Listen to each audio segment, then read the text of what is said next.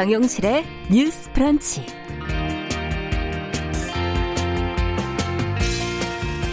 안녕하십니까 정용실입니다. 요즘 뉴스를 보다 보면 별로 읽고 싶지 않은 반성문, 사과문을 자주 접하게 됩니다.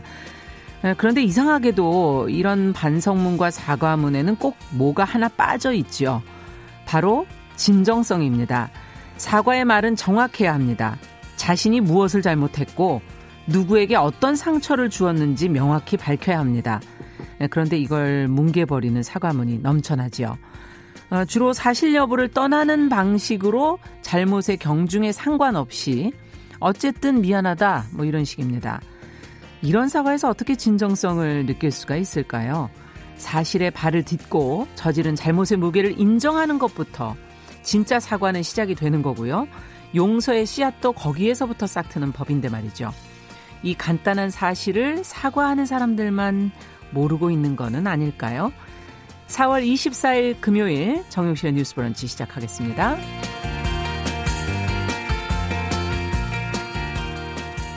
네, 뉴스 브런치 금요일은 두 코너로 준비되어 있습니다. 오늘도 주요 뉴스와 논평, 뉴스픽에서 자세히 살펴보고요. 또 금요일마다 준비하고 있는 다양한 분야에서 활약하는 여성들을 만나는 시간 초대석. 오늘은 수어 통역사 이현아 씨와 함께 재난 시대의 중요성이 더욱 커지고 있는 이 수어 통역과 농인들의 정보 접근권에 대한 이야기를 좀 들어보도록 하겠습니다. 자, 오늘도 알찬 한 시간 준비해 놓고 있습니다. 어, 놓치신 분들은 팟캐스트 유튜브로도 다시 들으실 수 있습니다. 잠시 후 시작합니다.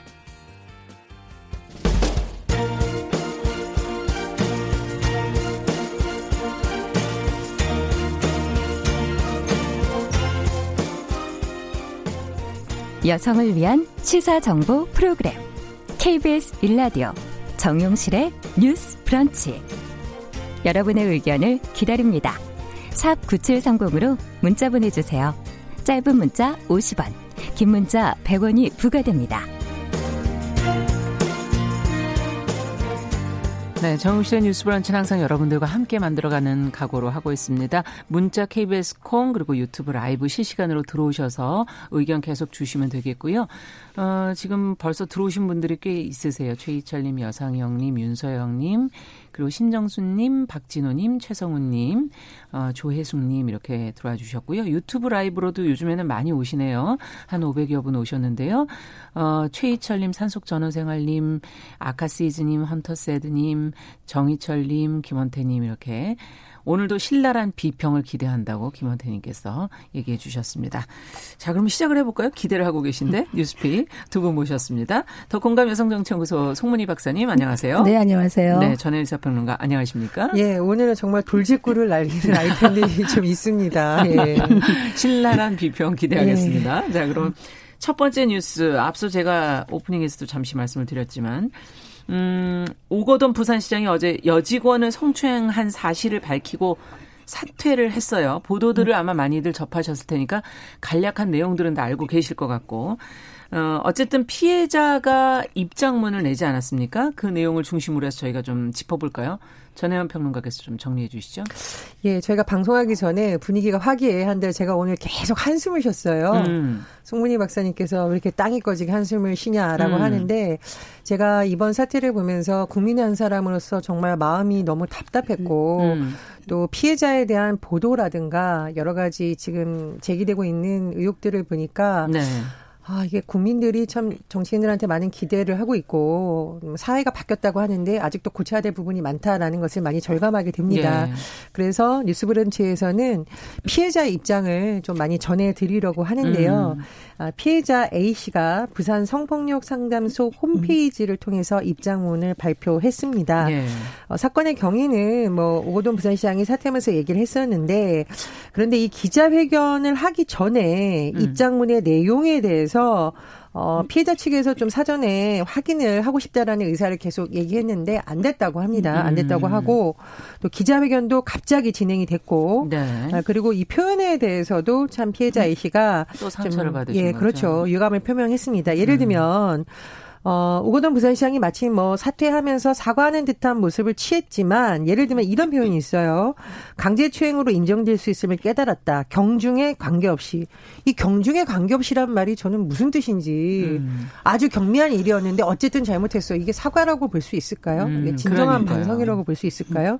이럴 경우에는 피해자가 굉장히 뭐 예민하거나 이상한 그렇죠. 사람으로 비춰질 수 있습니다. 음. 그래서 피해자 A 씨도 입장문을 통해서 본인이 유난스러운 사람으로 비칠까 두렵다라고 음. 하면서 이건 명백한 성추행이었고 법적 처벌을 받는 성범죄다 이렇게 음. 또 얘기를 했습니다. 그리고 지금 이게 이제 총선을 앞두고 정치권에서 워낙 말이 많다 보니 이 피해자가 이제 이 입장을 밝혔는데 음.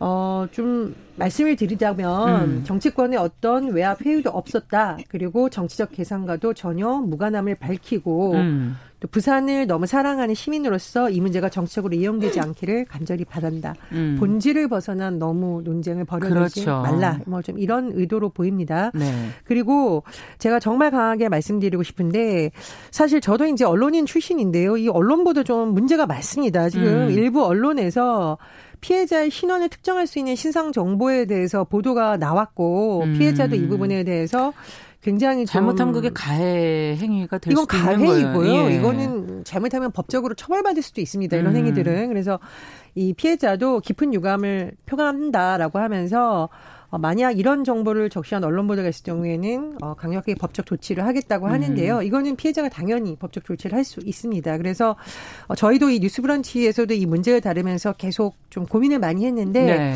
피해자의 입장을 좀 많이 담아보려고 노력을 했고요. 음. 음. 청취자분들도 좀 피해자 입장에서 뭐 가해자가 어떤 스토리가 있고 이것이 아니라 피해자의 신원 정보가 뭐냐 이런 거 간직하지 마시고 피해자들이 얼마나 힘들지. 그렇죠. 저희가 디지털 성범죄 얘기할 때도 한 번 더 언급을 예, 예. 해드렸었죠. 그리고 예. 피해 자 보호가 중요하고 음. 이런 사건 일어나지 말아야 된다. 좀 이런 면에서 국민들의 인식이 좀 많이 모아졌으면 하는 바람입니다. 네. 자, 그러면 이번 일에 대해서 어떤 반응들이 지금 나오고 있는지까지도 좀 같이 짚어주시죠. 일단 더불어민주당 부산 시당이 입장을 냈죠. 음. 오거돈 부산시장이 속했던 아무래도 조직이다 보니까 입장문이 나왔는데 피해자와 가족분께 깊이 사죄 드린다라고 했고 네. 엄중한 책임감을 느끼겠다라고 밝혔습니다. 어, 이 오거돈 전 시장에 대해서는 징계 절차를 진행하겠다고 했고요. 또 윤리의식을 강화하는 방안을 마련하겠다 라고 음. 밝혔습니다. 통합당 같은 경우에는 굉장히 뭐 민주당 전체에 대해서 비판을 하고 있는데 음. 예, 민주당이 석고대죄하고 재발 방식을 내놔라 이렇게 주장을 했고요. 정의당의 경우에는 이번 사건이 어, 개인의 일탈이 아니고 정치권 내의 권위주의 문화, 음. 업무상 위력에 의한 사건이다라고 지적을 했고요. 부산시 차원에서도 조직 문화 인식 개선을 위한 방안을 조속히 내고 음. 피해자 회복에 최선을 다해야 된다 이렇게 짚었습니다. 네. 자, 오고던 시장의 성추행 사건과 사퇴, 이번에 이 사퇴 기자회견을 둘러싸고도 지금 언론에서 정치적 해석, 전망 이런 것들이 지금 계속 나오고 있는데 오늘은 저희가 좀 이걸 차치하고 피해자 입장에서 위주로 좀 해서 좀 생각을 해봤으면 좋겠고 두 분께서는 어떻게 이 사건을 보셨는지 지금 그 직장 내 성희롱이나 성추행 사건 있죠. 예. 이거를 뭐 성적인 어떤 범죄라고만 얘기할 수가 없는 것이 직장이라는 어떻게 보면 특히 상사나 권력 관계에 의해서 이루어지는 게 많은 겁니다. 네. 우리가 갑질 얘기하면서 많이 분노하는데 이거는 직장 갑질 중에서도 가장 추악한 형태의 음. 갑질이다 이렇게 보여지는데 보통 직장에서 뭐 상사나 이제 뭐 동료한테 남성 직원이나 이렇게 특히 상사한테 이런 일을 당하면 그 피해자가 어떤 행동을 취할 수 있느냐 음. 힘들게 얘기를 했지만 묻히는 경우가 많습니다. 음. 아니면은 직장 안에서 마녀 사냥을 당하거나 네. 아니면 계약직이면은 조용하게 잘리거나 네. 참지 못하고 힘들면 조용히 퇴사하거나 네. 힘들게 남아 있더라도 인사나 승진에서 많은 불이익을 보거나 네. 이런 피해들을 더 보게 됩니다. 음. 그러면 이런 성범죄 가해자들은 어떻게 대응을 하느냐 통상의 대응 방식을 보면요 예. 회유를 합니다. 예. 회유했다가 안 되면은 협박을 합니다. 네. 그러다가 부인을 하고 또 안 되면은 소송으로 네. 적반하장식으로 갑니다. 음. 이런 모든 것들을 뚫고 피해자가 세상에 목소리를 내는 것이거든요. 그런데 또 이 목소리를 내고 나면 보도나 이런 데서 피해자가 누군지 음. 신상 털기를 합니다. 이런 사건에서 피해자가 누군지가 왜 궁금합니까? 그게 중요하지가 않습니다. 그렇죠. 이것 역시 2차 가해가 될 수 있다. 음. 이런 말씀 드리고 싶습니다. 네. 어떻게 보세요, 전에 평론가께서는? 그러니까 진상규명 피해자 보호, 재발 방지안 그런데 이제 진상 규명 같은 경우에는 음. 보통 이게 뭐 경찰이 수사에 착수한다던가 내부에 전담 팀이 있는 경우에는 진행이 되는 거고 음. 재발 방지는 보통 이런 경우에는 행정기관에서 나중에 재발 방지안을 발표를 합니다. 그런데 제가 가장 좀 우려가 되는 부분은 음. 피해자 보호 피해자 보호가 드러내놓고 할 수 없는 특수성이 있다고 제가 여러 번 말씀드렸는데 네. 그러다 보니까 서로 떠미는 경우가 굉장히 많아요 음. 공조직에서 왜냐하면 음. 피해자를 보호하는 일이 어떤 뭐 보상을 받을 수 있는 일도 아니고 또 피해자 입장에서 가해자 편을 들어줄 수가 없는데 음. 말씀해 주셨듯이 가해자들이 조직 내에서 힘이 있는 사람이었던 경우면 그 주변에 도 많은 사람들이 있었다는 거죠. 그래서 이 피해자 보호가 굉장히 중요하다고 강조하고 싶고요. 지금 부산 성폭력 상담소에서 부산시가 2차 피해 방지에 대해서 근본적인 대책 마련을 내야 된다라고 강조하고 있습니다. 음. 저는 정말 간과하지 말아야 될 부분 이 부분이고요. 예. 오거돈 부산시장 사퇴한 것에서 끝난 것이 아닙니다. 지금 음. 부산시에서 아마 행정부 시장을 중심으로 권한 대행 체제가 돌아갈 걸로 보이는데 지금부터 정말 부산시는 2차 피해 방지를 어떻게 할 것인지 그 대책을 신속하게 내놓고 음. 실질적으로 추진해야 된다 이렇게 보고요.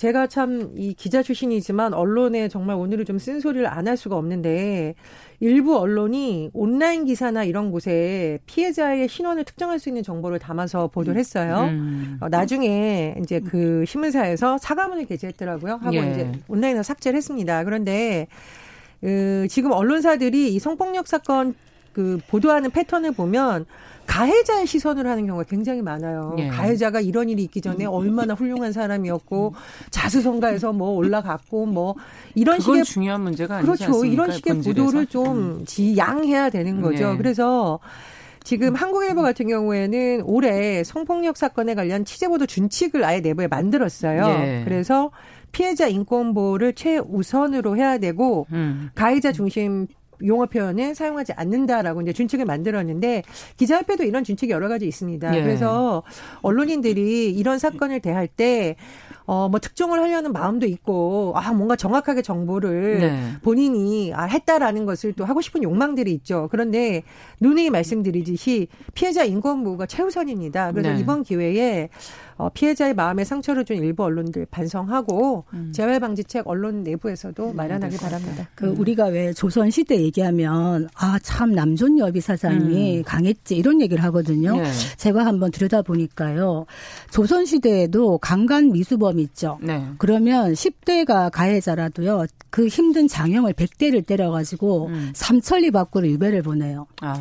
그리고 기생이 있었죠. 조선 음. 시대에 공식적인 기생이라도 기생이 동의하지 않으면 강간했으면 엄중한 벌로 처벌했어요. 음. 그 기생이 처벌을 원하지 않는다고 말을 해도 관가에서 처벌했습니다. 그래서 어떻게 보면 오늘날의 한국 여성들의 인권이 많이 올라갔다고 얘기하는데 조선 시대와 달라진 건또 음. 무엇인가 이런 생각도 약간 들었어요. 네. 음.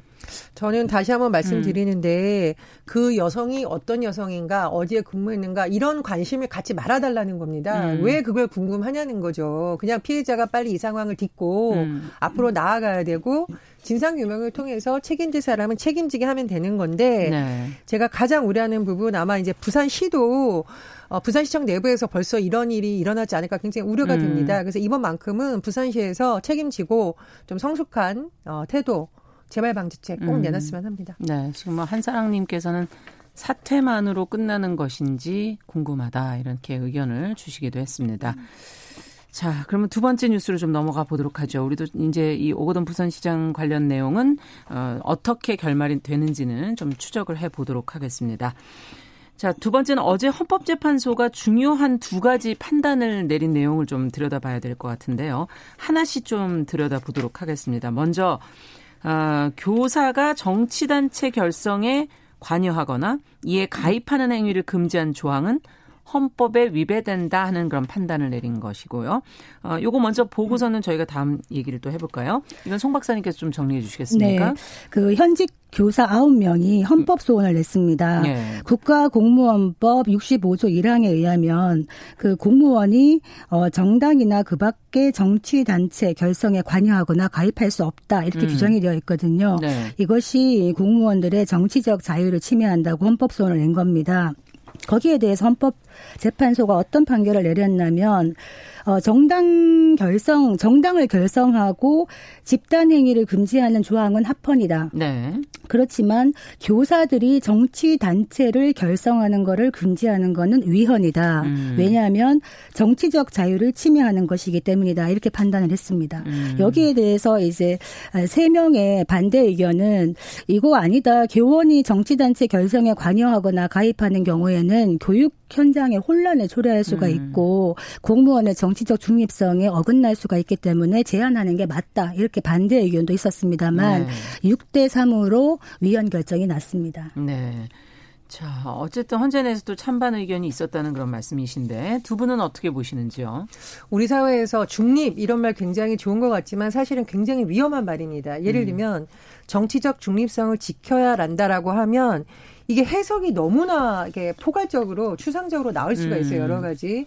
근데 해석의 문제를 떠내서 잘못하면 이게 교사들을 억누르는 어떤 도구가 된다라는 음. 지적이 나왔던 거거든요. 예를 들면 예전에 세월호 참사 진상규명 시국선언의 교사들이 참여한 적이 있었는데 음. 이 일부 교사들을 교육부가 검찰에 2014년 고발했습니다. 네. 굉장히 좀 이 문제가 논란이 됐었는데 어, 이 문제에 대해서 어뭐 정교조에서도 입장을 냈고 이후에 이제 정권이 바뀌면서 음. 문재인 정부가 들어서서 이 고발을 교육부에서 취하를 했었어요. 예. 인권위의 판단은 뭐냐면 인권위는 지속적으로 권고를 한 것이 무엇이냐면 공무원과 교원의 정치적 자유를 제한하는 것은 인권 침해다 이렇게 계속 음. 지적을 했었고 권고사항을 내놨었거든요. 그러니까 이거는 여러 가지 측면에서 고려해 봤을 때 좀 헌재도 어, 시대상의 변화라든가 음. 그동안 악용됐던 사례를 좀 검토한 것으로 보이고 있고요. 해외 사례를 음. 좀 살펴봤는데요. 일본은 그렇지 않지만 이 대부분의 경제협력개발기구 OECD, OECD 회원국이 예. 예. 공무원의 정치적 활동을 허용을 하고 있습니다. 음. 그래서 인권위에서도 좀 공무원의 정치적 표현의 자유를 제한하려면 명확하고 엄격한 심사가 필요하지 이렇게 포괄적으로 음. 하는 건 좀 문제가 있다 이런 의견을 낸 바 있습니다. 네. 어떻게 보십니까? 이게 이제 정치적 중립성이라고 하는 게 지금 말씀하신 대로 굉장히 다차원적인 해석이 가능하고 추상적인 개념일 수 있기 때문에 기준이 명확하지가 않아요. 그래서 음. 판단에 따라서는 이게 왔다 갔다 할 수 있는 여지가 있는데 지금 교원들이나 공무원들의 정치적 자유 내지는 뭐 어떤 집회 결사의 자유 이런 것은 기본권으로서 보호받아야 되는 것이거든요. 네. 이번에 헌재 결정문에서 이런 얘기를 했었습니다. 교원이 사인의 지위에서 정치적 자유권을 행사하게 되면 직무 수행을 할 때도 정치적 중립성을 훼손한다는 논리적인 근거는 존재하지 않는다. 그러니까 만약에 내가 음. 교사인데 사인으로서의 나의 정치적인 어떤 색깔이나 색채가 있죠. 사인이라는, 사인이라는 예. 개인이죠. 그런데 내가 교육 현장에서는 그것을 현장에서 강요하거나 주입하지 음. 않는다면은 정치적 중립성에 반하지 않을 수가 있죠. 그렇죠. 근데 이제 예. 이렇게 왜 교사 의 정치적 중립성이 문제가 되냐면 얼마 전에 왜 모 고등학교에서 교사가 자기의 정치적인 어떤 편향성을 강요합니다. 그거를 심지어 시험까지 내요.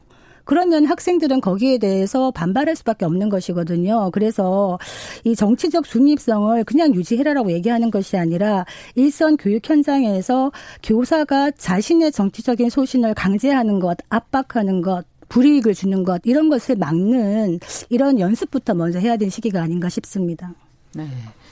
자, 헌재 내용을 하나 더 들여다보죠. 지금 앞서 이제 저희가 중요한 판단 두 가지라고 그러고 먼저 지금 교사의 정치 단체 결성에 관여나 가입하는 행위에 금지한 조항이 위배된다. 헌법에 위배된다는 그 판단 내용을 저희가 들여다봤고요.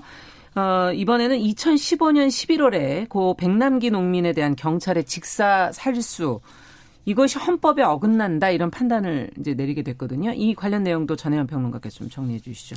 예, 고 백남기 농민이 이제 살아 있을 당시 2015년 11월 종로에 있는 한 집회에 참석을 했었습니다. 네. 많이 언론 보도나 이제 영상도 나왔었는데 네. 경찰이 물대포를 쏜 것을 맞았고 중태에 빠졌어요. 그래서 그 상태로 있다가 그 다음에 9월에 이제 네. 세상을 떠났는데요. 이 문제를 놓고 여러 가지 뭐 검찰 수사도 진행이 됐었고 네, 네. 또 유족들이 이 직사살수 행위를 지시한 서울 지방경찰청을 상대로 헌법소원 심판을 냈는데 뭐냐면은 직사살수와 그 근거 규정이 생명권 등을 침해했다. 음. 헌법소원 심판 사건이 이제 청구가 된 거고요.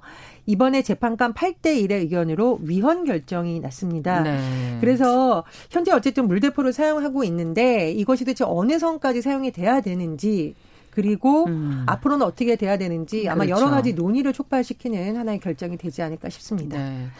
자, 이 국민의 생명권과도 관계가 있고 그러면 이 차제 저희가 물대포에 대해서도 한번 생각해 봐야 될 부분이 있는 것 같은데 없어져야 되는 거 아니냐 이런 지적도 지금 꾸준히 나오고 있고 두 분의 의견 좀 들어보겠습니다. 그 이 사회수차라고 하는 것에 이제 음. 현장에서 이게 꼭 필요한가에 대해서 그렇죠. 제가 이제 어, 의견을 한번 모아봤었는데요.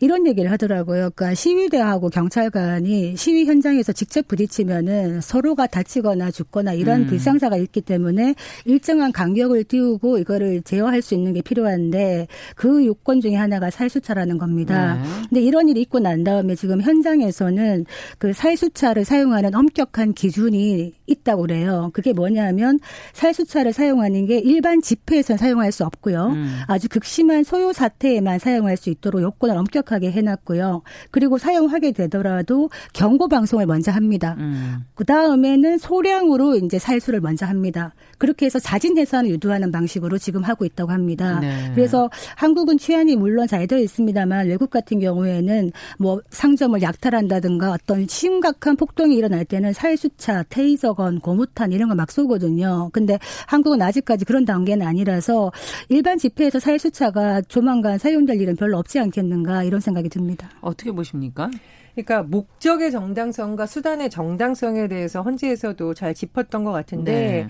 불법 직회를 막기 위한 것이다. 음. 당시 직사살수도 정당성은 인정이 되나 음. 수단의 정당성이 인정되지 않는다라고 한 거죠. 네. 왜냐하면 직사살수가 그냥 이게 말 그대로 직수라는 게 일, 일직선으로 쭉 나가면서 맞으면 음. 굉장히 치명적인 어떤 위험을 음. 초래할 수 있다라고 헌재가 계속한 거고요. 근데 박사님께서 기준을 말씀하셨는데 저는 이게 과연 말씀하셨던 폭동 현장에서 이걸 판단할 수 있을까 조금 그렇습니다. 지금 헌재에서 보면은 직사살수의 시기, 범위, 거리, 방향, 수압, 주의 상황 등을 구체적으로 지시해야 된다라고 되어 있거든요. 근데 네. 이것을 그 상황에서 다 판단을 할 수 있을까? 그래서 저는 음. 오히려 이런 걸 사용하는 거는 오히려 좀 자제하는 쪽으로 가는 게 맞지 않나 생각이 음. 들고요. 판단 자체가 굉장히 어려울 수 있기 때문에 두 번째로 제가 말씀드리고 싶은 것은 이게 언론 보도에서 나왔었는데 왜 상시적으로 계속 몰면서 집회하시는 분들 가끔 볼 수 있잖아요. 네. 근데 한 경찰서에서 이분들을 전담하는 경찰이 그분들하고 거의 같이 생활을 하는 거예요. 음. 그래서 굉장히 이제 신뢰 관계가 쌓인 거죠. 그래서 이분이 무슨 어떤 돌발 행동을 한다. 시위대가 그러면 이 경찰이 나서서 아이고 형님 형님도 다치고 우리도 다치고 네. 시민들도 다친다 이러지 마시다라고 하는데 그건 자주 봐서 그렇죠. 근데 이분 같은 경우에는 예. 평소에 신뢰 관계가 쌓여 있다 보니 그렇죠. 그렇다면 가능하죠. 과격해지지 않는다라는 예. 거죠. 그래서 맞습니다. 이게 뭐 최선의 방법은 아닙니다만 아. 경찰들도 좀 과거와는 다른 방식으로 좀 접근하면 어떻겠느냐 뭐 그런 아이디어 차원에서 음. 말씀을 드립니다. 근데 이게 살수차가 이제 딱 그 기준이 하나가 뭐냐면 소요 사태로 인해 가지고 타인의 법익이나 공공의 안녕 질서에 대한 직접적인 위험이 명백하게 초래되는 경우에 사용할 수 있게 되어 있습니다. 그래서 네. 기준 자체가 굉장히 엄격하게 되어 있고요. 실제로 현장에서 그 수압이라든가 각도라든가 이런 색이라든가 방향 이런 거를 제대로 못했을 경우에는 그렇게 한 분들이 또 실제로 사후에 처벌을 받기 때문에 경찰관들도 이제 주의를 할 수밖에 없는 이런 상황이다 음. 이렇게 말씀드리겠습니다. 네, 지금 배성복님께서는 어, 본인이 경찰에 계셨는데 2010년에 경찰관 직무 집행법이 좀 두루뭉실했었다 음. 하는 그런 지적도 좀 해주셨네요. 예, 지금 현재 상황에서 이제 지금 송 박사님께서는 나와 있는 규정을 네, 얘기를 해주신 그렇습니다. 거고요. 네. 예, 알겠습니다. 앞으로도 어떻게 해야 될지 좀 더 이거는 국민적인 전체적인 논의가 조금 필요한 부분이 아닌가 하는 생각도 들기도 하네요. 자, 끝으로 간단하게 경기도 김포시가 지금 시민들의 상하수도 요금을 일괄 제로 한 푼도 안 받는 걸로 감면을 해줘서 좋은 반응을 지금 얻고 있다는데 이게 어떻게 된 겁니까? 네, 마지막은 네. 좀 기쁜 소식입니다. 네. 예, 김포 시민들이 힘이 나는 소식인데요. 음. 예, 김포시가 상하수도 요금을 그 2월 중순부터 4월 중순까지 2개월간을요, 그 관내에 다 영원으로 지킨 아. 고지서가 발송됐습니다. 네. 받는 순간 기분이 참 좋았겠죠. 아, 나 하나도 안 쓴 거 아닌데. 그래서 김포로 이사 가야 되나?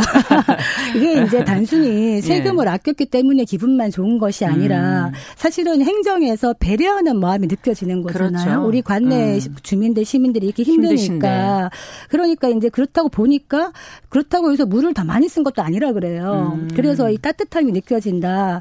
그 제가 뭐 정하영 김포시장님 뵌 적도 음. 없고 일면식도 없습니다만 칭찬해. 왜냐하면 다른 곳도 보니까요. 지금 음. 그 김포에서 지금 시장 같은 것도 재래시장도 지금 코로나 때문에 한 두 달간 문을 닫았었어요. 그랬겠죠. 근데 거기도 가서 현장 점검을 하죠. 그리고 민원실에 가가지고는 작은 도서관을 또 운영하고 있다 그래요. 음. 김포시에서 이런 것들을 보면은 정말 이렇게 현장에서 가서 가려운 곳을 이렇게 긁어주고 음. 상처난 곳 약을 발라주고 네. 체감할 수 있는 이런 행정 음. 칭찬하고 싶습니다. 네. 아, 이렇게 작은 부분이 사실은 더 와닿는 부분이 될 수도 있는데 어떻게 보십니까? 지금 재난지원금 지급을 하는 그런 지자체들이 많은데 또 색다른 방법이 아닌가 하는 생각도 들고요. 그렇죠. 이제 충북 충주시에서도 뭐 자영업자나 소상공인 음. 기업체를 대상으로 3개월 정도 상하수도 요금을 50% 감면해 주기로 아. 했다라고 합니다. 왜냐하면 이제 코로나19 사태 때문에 소비가 너무 위축이 되니까 그렇죠. 매출 자체가 줄어들죠. 맞아요. 그래서 이런 부분이라도 걱정을 좀 덜어드리자 이런 취지로 보고요. 좀 여담인데 기자들이 가장 듣기 싫은 말 중에 하나가 물 먹는다라는 은어가 있습니다. 음. 그러니까 다른 기자들은 다 그것을 썼는데 본인이 그것을 놓쳤다 했을 때 기자들끼리 쓰는 음. 은어가 음. 아, 아나 오늘 물 먹었어 이거든요. 근데 음. 김포 가면 물 먹는다 이게 좀 기분 나쁜 용어가 아니라 음. 기분 좋은 표현이 되지 않을까 저는 그런 생각을 해봅니다. 네, 알겠습니다. 이런 소식도 계속 좀 발굴해서 저희 같이 한번 얘기 좀 해보도록 하죠. 어, 뉴스픽 오늘도 전혜연 평론가 더공감 여성정치연구소 송문희 박사 두 분과 한 주 동안 같이 했습니다. 수고하셨습니다. 감사합니다. 네, 정용실의 뉴스 브런치 듣고 계신 지금 시각 10시 31분 넘어서고 있고요. 라디오 정보센터 뉴스 듣고 오겠습니다.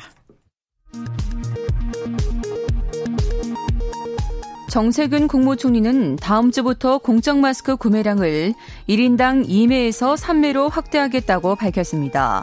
또 6.25 70주년을 맞아 해외 참전 용사를 위해 총 100만 장의 마스크를 공급할 계획도 밝혔습니다. 코로나19 신규 확진자가 어제 하루 6명 늘어 누적 확진자 수가 1,708명으로 집계됐습니다. 미래통합당 김종인 전 총괄 선거대책위원장이 통합당 비상대책위원장직을 수락하기로 했습니다. 통합당은 김종인 비대위 출범을 위해 오는 28일 전국위원회를 개최합니다. 민주당은 성추행 사건으로 사퇴한 오거돈 부산시장에 대한 징계 절차에 착수했습니다. 당 관계자들이 부산에서 현장 조사를 진행 중이고 27일 윤리심판원 회의가 열립니다. 기획재정부가 당정청 협의 결과 나온 전국민 긴급재난지원금 지급에 대해 의견을 같이 한다고 공식적으로 밝혔습니다. 지금까지 정보센터 뉴스 정원나였습니다.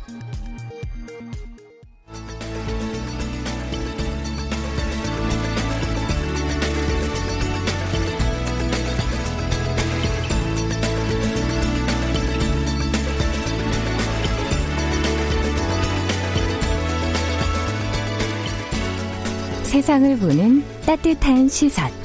KBS 일라디오 정용실의 뉴스 브런치.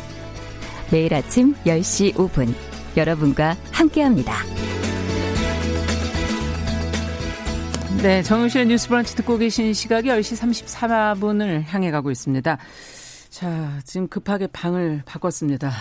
손님들이 바뀌었어요. 예. 아, 다양한 분야에서 활약하는 여성들을 만나보는 금요 초대석 시간입니다. 어, 요즘 뭐 정부의 코로나19 브리핑 뭐 매일 챙겨보시는 분들도 계실 텐데, 어, 보면은 한 분이 유난히 눈에 띄어요. 왜냐하면 마스크를 안 쓰고 계셔서. 어, 마스크도 쓰지 않고 수어로 통역하는 분의 모습 아마 많이들 보셨을 텐데, 아, 브리핑 초기를 떠올려 보면은 그런 분을 볼 수가 없었어요. 소통력이 없었단 얘기겠죠.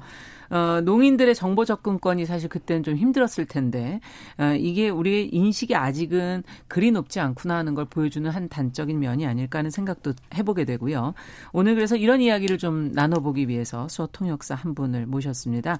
3.1절 그 기념식 보신 분들은 기억하실 텐데 이분을 독립선언문을 수어로 낭독하셨었거든요. 어, 아마 기억하시는 분들 계실 것 같습니다. 이연화 아, 통역사님 잘해 주셨어요. 어서 오세요. 네, 안녕하세요.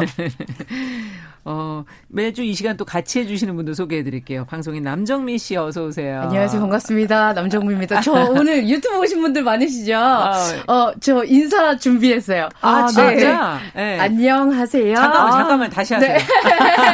아, 안녕하세요. 아. 제 이름은 남정, 아. 미, 임, 입니, 어, 임, 입니다? 끝에 어, 틀렸어요? 네. 아, 아, 잘하셨습니다. 네, 잘하셨습니다. 아니, 말을 안 하시는데 아주 잘하셨습니다. 아, 예, 어, 반갑습니다. 유튜브를 보고 공부하신 거예요? 아, 선생님들한테도 여쭤보고. 아, 네, 네. 대단하세요. 외우기가 쉽지 않으셨을 것 같은데. 그러니까. 정말 대단하십니다. 아, 정말 이거 네. 하고 보니까요. 네.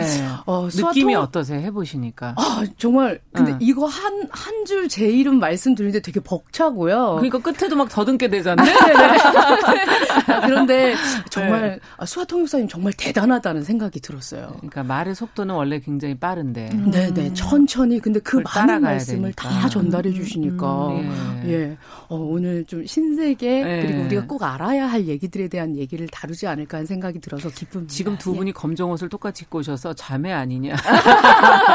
이렇게 지금 아까 시즈님, 아, 네. 주주성님 이런 분들이 들어오셔서 예. 비슷하게 생겼네. 막 이런 얘기를 지금 닮은 듯 막 지금 계속 아, 올라오는데. 아. 예. 아니, 전혀 상관없는 두. 네. 저희 오늘 농문화와 청문화에 대한 얘기를 또 아, 나눠보도록 네, 네. 하겠습니다. 그러니까. 예. 근데 수화라고 예전에 했었던 것 같은데. 네, 맞습니다. 요즘에 네. 수어라고 표현들을 많이 하시더라고요. 네, 표현이 많이 바뀌었죠. 왜 그런 이제 어떤 차이가 있는 건가요? 농인들이 사용하는 음. 손으로 음. 그 말하는 언어를 원래는 수화라고 했었습니다. 네. 그런데 옛날에는 그 수화를 우리 모든 사회에서 비장애인들이 언어로 인정을 하진 않았고 사실은 제스처, 뭐 바디랭귀지, 네, 네. 몸짓 아. 언어 이 정도로만 생각 을 했던 거예요. 예. 이제 그러다 보니까 언어로서 인정을 못 받은 서름이 우리 농인들에게 있었던 거죠. 음. 근데 그때 어, 한국수 언어법 제정에 대한 움직임이 일면서 네. 이 수화라고 하는 것을 영어, 한국어, 일어, 중국어처럼 끝자리를 어로 바꿔서 아.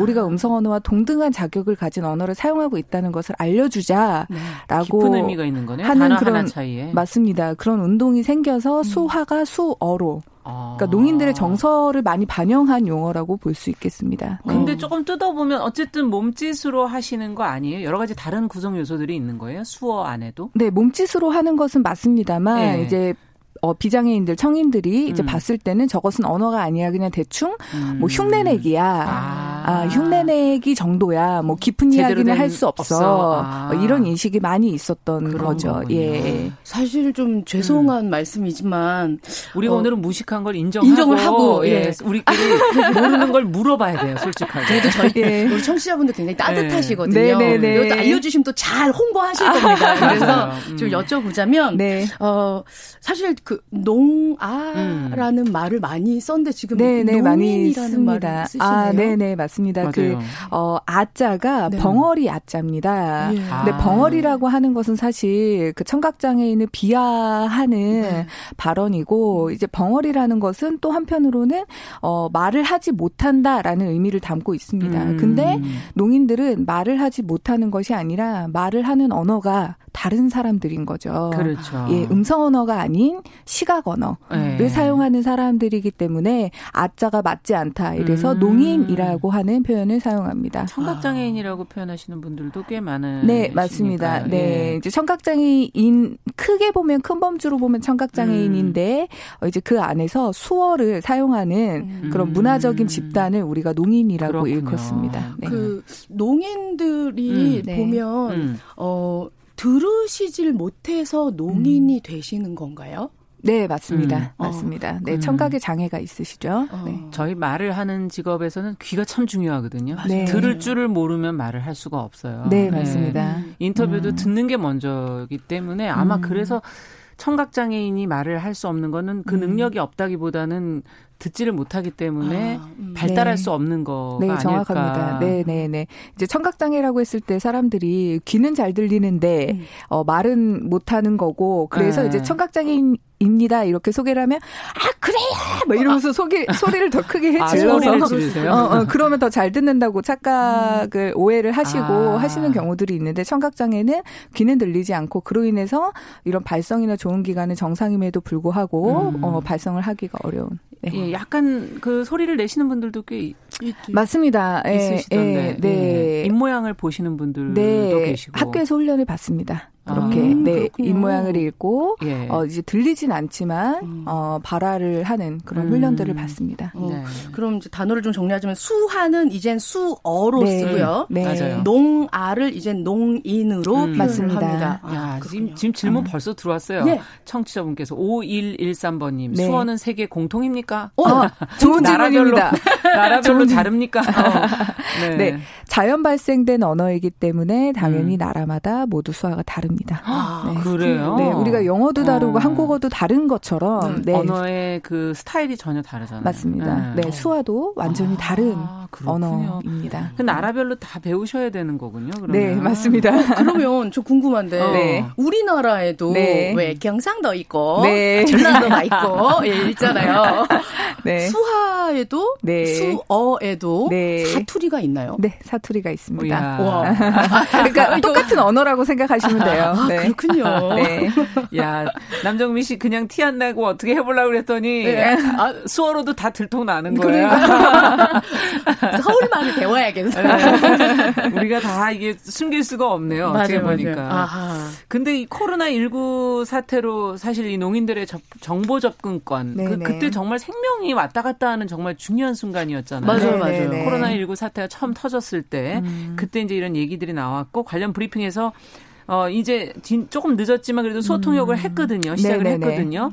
처음에는 뭐 화면에 같이 잡히지를 않기도 하고 뭐 저희 언론도 처음 하다 보니 그런 게 미숙한 부분들 뉴스에서는 저희가 이렇게 어 파가지고 따로 이렇게 맞아, 화면에서 보여드리기는 음. 하지만 그러니까 동시에 할 때는 또 그렇게 못했던 착오들이 음. 있었는데 이런 과정 보시면서 어떠셨어요?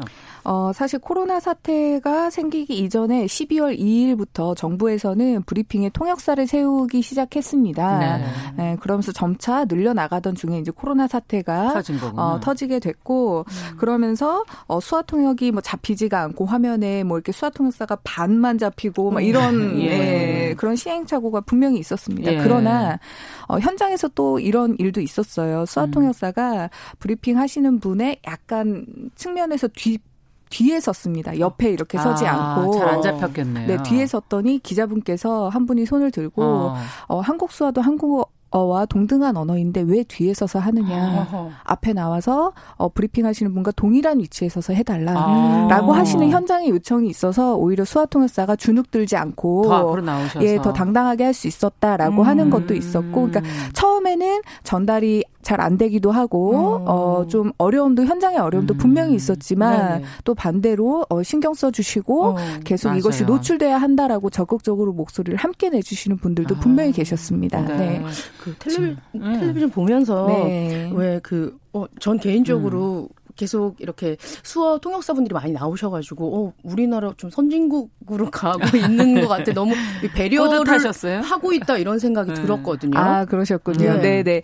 아이 방송을 이제 뭐 통역이나 이렇게 해서 보시는 분들이 아 우리나라도 드디어 네. 이제 이렇게 뭐 배려를 한다 이런 음. 말씀들을 많이 해주시는데 어 배려라는 개념에 있어서 조금 저는 음. 조금 생각은 다릅니다. 그렇죠. 왜냐하면 네. 어, 이것은 농인의 음. 이 대한민국 국민으로서 당연히 누려야 할 기본권이자 언어권이라고 음. 생각을 하기 때문에 배려는 아. 사실 강자가 약자를 맞아요. 선심 써서 도와주는 어. 거잖아요. 근데 네. 나의 언어로 생활을 누리고 나의 음. 언어로 사고할 수 있는 권리는 선심으로 받을 수 있는 것이 아닙니다. 아. 가장 기본된 권리 라고 볼 수 있습니다. 네, 네, 네. 죄송합니다. 아닙니다. 네. 고맙습니다. 네. 네. 근데 이게 어 저희가 자막 방송도 하고 네. 예, 그거 그 후에 이제 수화 수어도 이제 저희가 보여 드리기도 하고 네, 네, 맞습니다. 예, 이런 식으로 지금 노력은 하고 있지만 아마도 부족함이 음. 많지 않을까 하는 그런 맞아요. 생각이 들고 예.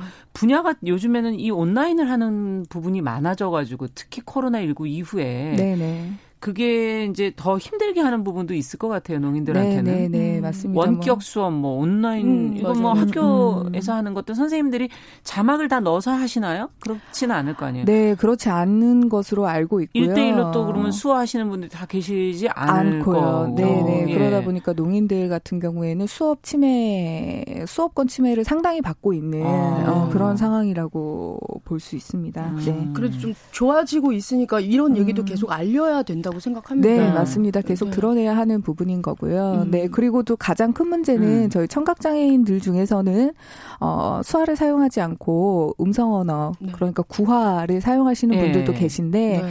그런 분들은 상대방이 입 모양을 읽는 것이 가장 중요하거든요. 예. 근데 원격 수업 같은 경우에는 PPT 화면만 띄워놓고 교수님의 아. 얼굴은 안 보이고 음성만 입혀져서 나오는 경우가 많습니다. 못 알아들으시겠네요. 네, 전혀 파악할 수가 없는 네. 것이죠. 예. 네, 이렇게 이제 상황이 변하고 새로운 것들이 도입이 되면서 사실 거기서 제일 뒤처지는 것들은 소수자들인 맞아요, 맞아요. 것이기 때문에 네. 계속 좀 드러내고 이야기를 해서 공론화할 필요가 있는 것 같습니다. 이현아 네. 선생님 그럼 또 질문이 있는 게 네. 뭐 지금 코로나 19뭐 이런 말은 음. 전에는 없었던 생소한 단어잖아요.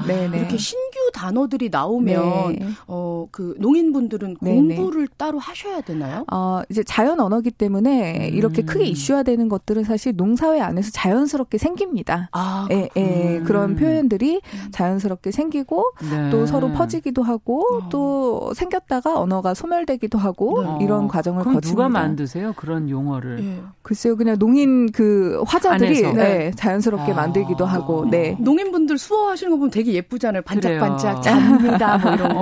어. 모든 농인들이 이렇게 수어를 하실 줄 아나요? 아 등록된 청각장애인의 수는 30만이 넘는데요. 음. 그 중에서 수화를 사용 다 사용하시는 건 아니고 그 중에서 이제 최소 몇만 이상의 음. 분들이 수화를 사용하신다라고 어. 볼수 있습니다. 근데 그 당시에 네. 이제 통역 중에 마스크를 쓰실 수가 없잖아요. 네 네 표정도 드러내야 되고 뭐입 모양도 좀 내시기도 하고 네네네. 그러니까 그러다 보니 이거 좀 이것도 보호받아야 되는 거 아니냐 네네. 뭐 이런 지적들이 있었어요. 네네. 통역사님들이 네. 어, 분명히 그분들이 지금 상당히 그분들의 노고가 상당히 큰 것은 사실이고요. 네. 어, 그분들의 안전도 당연히 보호받아야 합니다. 이제 그러나 너무 우려를 안 해도 안 하셔도 되는 게 그 현장 안에서는 대기하실 때까지 모두 마스크를 착용하고 있고요. 음. 그리고 브리핑하는 순간에 마스크를 벗습니다. 그 그리고 그 외에 음. 모든 분들은 또 마스크를 착용하고 계십니다. 예. 근데 코로나19 같은 경우에는 침방울을 통해서 감염이 되는 것인데 저희가 또 통역사하고 발화자가 직접 대면해서 서 있는 것이 아니기 때문에 아. 어, 그렇게 우려는 하지 않으셔도 된다 이렇게 말씀드리고 많은 걱정들 하세요 보시면서. 네, 네, 네. 네. 수화 통역자라고 하시는 네. 수어 통역자 선생님들 얼만큼 계세요? 어, 자격을 받으신 분들이 음. 지금 1,500분 이상, 2,000분은 조금 안 되는 것으로 알고 있습니다. 아니, 아까 그 농인분들이 그러니까요. 30만 명이라고 그랬는데 네. 모자르는 네. 맞죠, 왠지 인력이. 네, 네, 네. 음. 이제 최소 뭐 몇만 명 이상이 이제 수어를 사용하시는 농인분들인데 네. 어, 네, 많이 부족합니다. 게다가 수화 통역사 자격증을 취득하고 계시다고 해도 우리가 음. 운전면허 취득하고 나서 운전 모두 하지 않는 것처럼 장롱면허 네, 네, 네, 네, 네. 수화 통역사 분들도 그냥 자격만 취득하시는 음. 분들도 많기 때문에 실제 활동하시는 분들은 어, 자격 취득자보다 훨씬 적다고 볼 수 있습니다. 네. 농민분들은 그러면 의견을 말씀 나누고 할 그런 창구가 굉장히 좁네요. 네, 네. 네. 많은 음. 활동의 제약이 있습니다. 네. 네. 저희가 얼마 전에 사실 이제 우리는 코다입니다라는 네. 책을 소개해드린 적이 있어요. 네. 네. 청취자분들 중에 기억하시는 분도 계실 텐데 네. 이 책을 통해서 저희가 그때 이제 농인들 얘기를 좀 하게 됐는데 음. 농인 자녀는 또 비장애인의 언어를 쓰고 네네. 생활 속에서 자연스럽게 네. 예, 또 어, 습득을 하게 되지 않습니까? 네네. 근데 사실은 농인의 자녀이기 때문에 언어 습득 과정이 음. 부모하고 초기에 조금 쉽지는 않지 않겠나 하는 그런 음. 생각도 해보게 되는데. 아, 그러니까 그 언어라고 하는 것의 개념을 조금 더 정확하게 하고 싶은데요. 저는 태어나자마자 부모님이 두 분 다 수화를 사용하시는 분들이셨기 때문에 음. 수화를 먼저 습득했고 네. 옹알이도 손으로 했습니다. 아. 네, 그러니까 아이들이 왜 부부부 막 하면서 이렇게 네네. 하는 것처럼 손가락을 이렇게 꼼지락꼼지락 하면서 어, 어, 어 옹알이를 이제 손으로 했고요. 네. 어, 그렇게 수화 발달을 초기에 하고 어 이제 그 주위에 이제 음성 언어 한국어를 사용하시는 분들이 많이 계셨기 때문에 네. 계속 접촉하면서 음, 한국어를 배울 수 있었습니다. 그런데 음. 이제 코다, 그러니까 저와 같은 코다의 언어 발달을 얘기할 때 음. 많은 분들이 한국어 발달에만 초점을 둡니다. 어, 예. 아, 아, 이 친구들이 한국어 어떻게 배우냐, 음성 언어 어떻게 배우냐, 예. 그거 배워야 본인의 이제. 기준에 생각하는 그렇죠, 그렇죠. 거죠. 음. 예. 근데 이것도 물론 중요합니다. 그런데 예. 어, 이 친구들이 들이 그렇게 돼서 음성 언어 발달에만 초점을 맞추고 학교 가서도 음성 언어만 사용하고 그러다 보면 수어를 점점 잊게 됩니다. 어. 수어 발달이 안 되는 거죠. 이제 그렇게 그렇군요. 되면 무슨 문제가 생기냐면 가정 안에서 부모님과 소통을 못 하는 겁니다. 그렇게 아. 되죠. 네, 외국에 네. 나가 있는 그 네, 교포들, 네, 교포들, 네, 네, 생각해 보시면 교포들 네. 뭐 이런 마찬가지군요. 네, 네, 아주 정확합니다. 네, 네. 아. 그와 그래서 가정이 파괴가 되는 거죠. 그러면 또안 되잖아요. 네, 자식이 부모를 이해하지 못하고 예. 부모도 자식을 이해하지 못하는. 아, 네. 그렇군요. 여러 가지 코다라는 정체성 네. 에 대해서도 많은 고민이 있으셨겠어요. 그 책에도 같이 이렇게 합류해서 쓰셨던 것처럼. 아, 네, 맞습니다. 음. 우선은 어 농인이라는 존재 음. 이에 대해서 우리 사회가 긍정적으로 바라본 경험이 없기 때문에 네. 어저 어, 이런 긍정적인 목소리, 긍정적인 음. 시각을 우리가 좀 시작하자라는 음. 측면으로 좀 책을 썼고요. 물론 네, 그 그렇죠. 안에서 힘들었던 과정이나 이런 것도 많이 담고 있습니다. 네. 근데 그것이 어, 내가 이렇게 고통스럽고 불행했어가 아니라 이런 시간들이 사실은 음. 우리 부모의 장애로 인해 시작된 것이 음. 아니라 우리 사회가 우리 부모를 받아들이지 못했기 그렇죠. 때문에 맞아, 맞아. 어, 였다는 음. 그런 구조를 좀 많이 바라보고 음. 그 안에서 정체성을 찾아가는 이야기를 음. 담아내려고 노력했습니다. 네. 어, 참고로 코다라고 얘기하는 음. 말은 네. 농인 부모에게서 태어난 청인 자녀를 얘기를 하고 있습니다. 그렇죠? 그 용어 네. 자체가. 예, 예. 음. 어, 많은 분들이 그래도 이렇게 얘기를 해주시고 또 나와서 음. 이렇게 하시는 걸 보고 어, 또 다른 언어가 있구나라는 걸 알고 네. 또 중요성도 파악하실 수 있다고 생각해요. 네. 음, 어, 공감 능력이 좀 좋다고 보여지거든요. 왜 동그란 원 안에 계신 그 네네, 네, 수어하시는 네. 통역 선생님들 네, 예, 네, 감정도 얼굴로 표현하시고 맞아요. 하는데 네. 본인과 주변 보면 어떠세요? 아 이제 수화라는 언어 자체가 손으로만 하는 게 아니라 눈썹, 뭐 몸의 움직임, 뭐 이런 음. 표정까지 다 함께 담기는 언어기 때문에 그런 비언어적 요소 어, 저희 수화에선 언어적 요소입니다만 음성 네. 언어를 사용하시는 분들에게는 네, 그런 음. 요소들까지도 굉장히 잘 캐치하는 민감성을 갖고 있다라고 아. 볼수 있겠습니다. 네. 민감성. 네. 음. 그 그동안 통역사로 일하신 지는 얼마나 되신 거예요? 뭐 이제 부모님의 증언에 따르면 저는 뭐 한 두세 살 때부터 통역을 했다고 하니까요. 어. 통역을 한 지는 아주, 아주 오래됐습니다. 아, 주 오래됐네요. 네. 그런데 자격증을 취득한 지는 12년 정도 된 것 같습니다. 어. 어릴 때는 어떻게 보면은 삶과 네. 이 일이 그 아주 어린 시절에는 뭐 그냥 같이 있었던 네, 거라고 네. 볼수 있겠네요. 맞습니다, 네. 맞습니다. 그냥 생활 자체가. 어, 근데 네. 왜 우리도 음. 집에서는 야 막 이러다가 방송 오면 방송 영어 쓰잖아요. 네네. 네. 그런 거 있으세요? 통역하실 때는. 네네네 네, 분명히 있습니다. 자연스럽게 인정을 해주시네. 네네. 아니 근데 이게 일이 안 끝날 수가 있겠어요. 가족이 아, 있으면 맞아, 맞아. 어떨 땐. 그렇죠. 그래서 가족을 농인으로 둔 사람들이 이제 같은 이런 농사회에서 수화 통역 음. 일을 할 경우에 번아웃 증상을 많이 겪습니다. 그렇구나. 네, 계속 소진이 되는 어. 네. 그럴 수 있습니다. 잘 관리를 하셔야 되겠네요, 스스로를. 음, 네. 네. 일을 하시려면. 근데 얼마 전에 그 3.1절 기념식 네. 기억하시는 분들이 많으세요. 아, 네, 네, 네. 그때 어, 본인은 어떠셨어요? 어 저에게는 뭐 상당히 의미가 있었습니다. 왜냐하면 음. 어렸을 때 지하철이나 길거리에서 음. 수화를 하면 사람들이 다 너무 이제 저를 이상하게 쳐다봐서 음. 제가 이렇게 수화를 하다가도 손을 내리고 걷는다거나 아. 니면 이렇게 길이 있는데 어, 어머니 옆에 제가 이렇게 붙어서 걸으면 되는데 네. 이렇게 떨어져서 남인 척 걷거나 아. 어, 이렇게 많이 했던 시간들을 지나서 음. 어느새 3.1절 그 독립 선언서를 수화를 읽게 되는 시대를 음. 산다는 게 네네네 그것이 굉장히 감회가 새로웠습니다. 네. 네. 네. 그 보니까 되게 좀 어, 수어 되게 뭐, 좀 뭔가 도움이 돼 나도 누군가에게 음. 또 얘기를 하는 참고가 음. 되고 싶어 하시는 분들은 네. 수어 배우고 싶다 하시는 분들 계실 것 같아요. 네네. 어, 어떤 절차가 있을까요? 어, 계시는 지역에 농아인 협회라고 하는 조직이 있습니다. 네, 협회. 전국에 있고요. 네. 그곳에 방문하시면 어, 수학 교육 에 대해서 음, 음. 어, 좀 도움을 받으실 수 있습니다. 네. 네. 지금은 국립국어원에서 활동하고 계시다면서요? 국어정책, 아, 수어정책이죠 여기는 네, 수어정책 관련 업무. 네네. 지금 사전 편찬 사업을 하고 계시다고 들었는데. 아, 네네 맞습니다. 음. 지금 국립국어원 특수언어진흥과에서 수어 관련된 전반적인 음. 일들을 하고 있고요. 네. 그 안에서 어, 수어 사전 편찬하는 일을 주로 하고 사전이라고 있습니다. 하면 그냥 지금까지 사용하시는 용어들을 정리하는 건가요? 아, 네. 이제 수화에 어떤 단어가 있는지부터 음. 어, 단어를 모으는 왜 어, 전에 그 말모이라는 영화 어, 혹시 어, 보신 분들은 예. 아실 것 같은데 용어를 모으는 아. 일부터 시작하게 됩니다. 네. 어, 그렇군요. 중요한 일을 또 하고 계시네요. 예. 개인적으로 의미가 아주 큽니다. 네. 네. 아, 앞으로 또 어떤 어, 계획이 있으신지 끝으로 네. 좀 들어보고 이제 마무리해야 될 시간이 됐네요. 네. 아. 뭐 청취자분들에게 당부하고 싶은 말씀도 좋고요. 네. 네, 그냥 뭐 그냥 우리나라에 음. 이런 또 다른 언어, 네. 또 다른 세상이 있다는 것 음. 기억하시고 어 한번 경험해 보셔도 좋을 것 같습니다. 네. 네, 남정미 씨가 하는 거 보니까는 네. 할수 있을 것 같다는. 아, 그럼요. 네, 괜찮습니다. 우리 그러면은 어떻게 보면 아, 이개 국어 하는 거잖아요. 네, 네, 맞습니다. 네. 아, 이거 어, 려워요 네, 네.